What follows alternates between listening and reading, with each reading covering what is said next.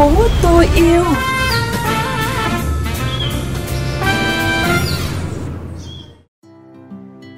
Phan Yến xin được gửi lời chào đến quý vị và các bạn đang cùng lắng nghe chương trình Thành phố tôi yêu trên kênh VOV Giao thông FM 91 MHz, phát định kỳ vào 13 giờ 23 đến 13 giờ 30 thứ bảy, phát lại vào 13 giờ 23 chủ nhật và 16 giờ thứ ba hàng tuần.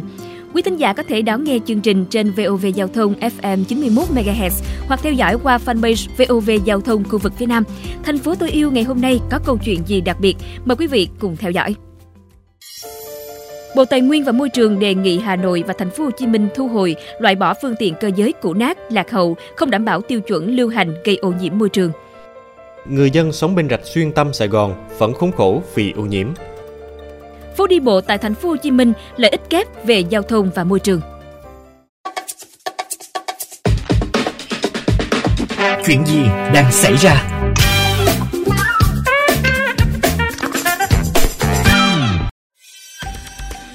Thưa quý vị, mới đây Bộ Tài nguyên và Môi trường vừa có văn bản đề nghị các địa phương tăng cường kiểm soát ô nhiễm không khí và xử lý triệt để các điểm nóng về ô nhiễm bụi khí thải. Đáng chú ý trong các giải pháp mà Bộ đề nghị thì riêng Hà Nội và thành phố Hồ Chí Minh cần đẩy nhanh việc ban hành và thực hiện kế hoạch phát triển hệ thống giao thông công cộng, ưu tiên phương tiện sử dụng năng lượng sạch, không phát thải, cùng với việc thu hồi, loại bỏ phương tiện cơ giới cũ nát, lạc hậu, không đảm bảo tiêu chuẩn lưu hành gây ô nhiễm môi trường trong thành phố nhằm cải thiện và tăng cường đảm bảo an toàn cho nguồn nước cho thành phố Hồ Chí Minh trước tác động của biến đổi khí hậu. Ông Nguyễn Toàn Thắng, giám đốc Sở Tài nguyên và Môi trường thành phố Hồ Chí Minh cho biết, thành phố đang phối hợp nghiên cứu khai thác nước thô từ hồ Dầu Tiếng và Trị An cho các nhà máy xử lý nước sạch của thành phố nhằm phục vụ trong điều kiện biến đổi khí hậu. Đặc biệt, thành phố Hồ Chí Minh đã chủ động trao đổi và ký kết quy chế phối hợp về quản lý nhà nước trong lĩnh vực tài nguyên nước, tài nguyên khoáng sản và bảo vệ môi trường ở vùng giáp ranh địa giới hành chính giữa thành phố Hồ Chí Minh với các tỉnh Bà Rịa Vũng Tàu, Đồng Nai, Bình Dương, Tây Ninh, Long An. Không phải chuyện đâu xa. Thưa quý vị, từ xưa người Sài Gòn đã từng tự hào có những dòng kênh mát, sông Sài Gòn và một hệ thống kênh rạch đã làm nên hình hài vóc dáng của một đô thị đặc biệt.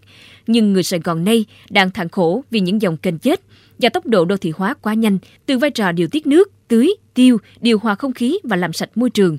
Giờ đây tuyến kênh rạch ở Sài Gòn lại trở thành nỗi ám ảnh của người dân.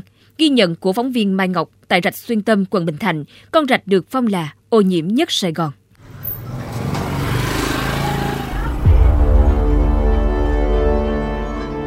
Tắm giặt, nấu ăn, vệ sinh, tất cả nguồn xả thải từ hoạt động sinh hoạt hàng ngày của người dân đều đổ xuống rạch. Tắc nghẽn, bãi rác lộ thiên, dòng nước đen kịt mùi hôi thối. Chỉ có thể lý giải là sống lâu cũng đã thành quen. Trong căn nhà tạm bợ, một đứa trẻ con, một người già và một người phụ nữ đang mang bầu sắp đến ngày sinh, sống chung trong cảnh chật chội. Chị Đặng Thị Minh Phương, ngụ tại hẻm 27 đường Điện Biên Phủ, chia sẻ chỉ có à, à, nước sử dụng rửa chén hay là chặt đồ gì thì mình xả xuống sông. Còn ví dụ như hồi trước á đi à, vệ sinh á thì thường thường ở dân ở đây là đi thẳng xuống. Rồi tới cái mùa chiều cường nó lên nó là nó rác nó nó trôi vô trong nhà.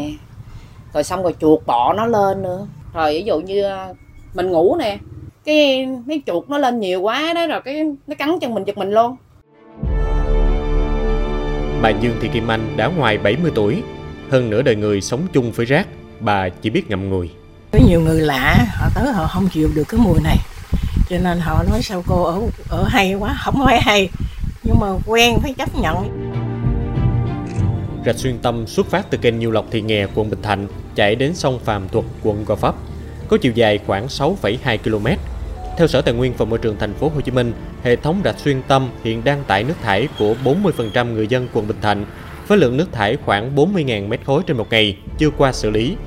Ông Hồ Công Lượng cho rằng đó cũng là nguyên nhân dẫn đến tình trạng sức khỏe người dân bị ảnh hưởng. Nó rất là khó chịu, nó ô nhiễm mà một số à, người dân người ta không có ý thức á, ta đem đổ rác đây nó rất là bẩn thỉu. Nó cuộc sống nó ảnh hưởng rất là nhiều, trẻ con nó hay bệnh, mũi mồng nhiều với lại à, đồ điện máy điện tử nhanh hư lắm, một năm là cái hư. Dự án cải tạo rạch xuyên tâm bao gồm việc cải tạo môi trường, xây dựng cơ sở hạ tầng và khai thác quỹ đất ven rạch được phê duyệt từ năm 2002. Nhưng 18 năm trôi qua, hàng nghìn người dân sống bên dòng kênh rác vẫn ngóng chờ với hy vọng một ngày được đổi đời. Cách đây ờ, hai mấy năm nghe nó có dục dịch ờ, di dời dân cư á, nghe cũng mừng tại vì từ gì mình ở đây thấy nó bất tiện cái chi phí mình sửa sang thì nó cũng cao cái thứ hai nữa là cứ um, nghe nay giải tỏa mai bất giải tỏa mà muốn sửa lại cũng khó. Mong muốn là nhà nước sớm làm cho gọn gàng sạch sẽ thôi. Chứ còn để về thì à, tội nghiệp mấy thế hệ trẻ sau này thêm yêu thành phố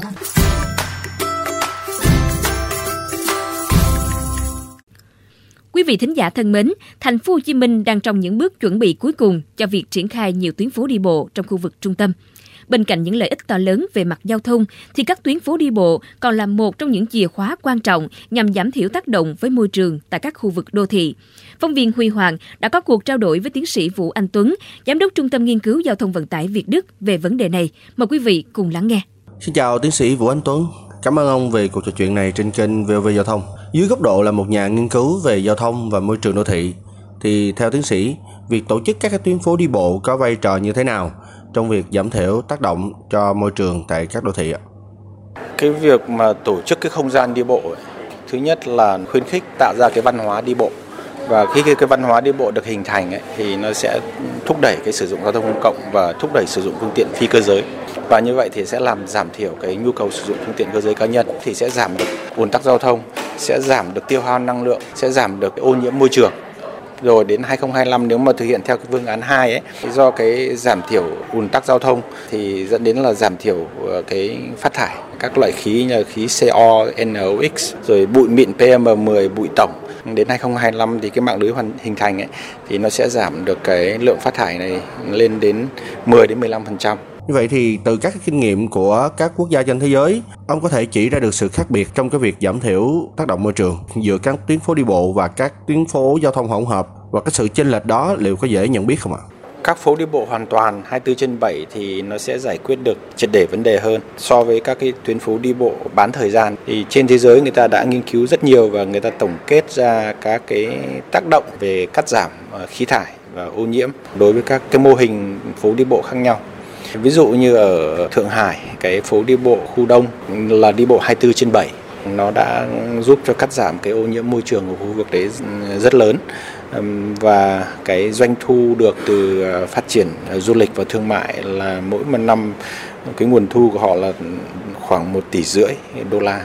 Hay là cái phố đi bộ bán thời gian ở quảng trường Silom ở Bangkok thì nó cũng giúp giảm cái lượng CO bụi mịn PM10 ờ, xuống rõ rệt vì đa phần những người đến đó ờ, là người ta sử dụng cái tuyến ờ, Skytrain để người ta ờ, đến đấy người ta tham gia vào các cái hoạt động lễ hội cũng như là các cái hoạt động đường phố ở cái phố đi bộ bán thời gian đó.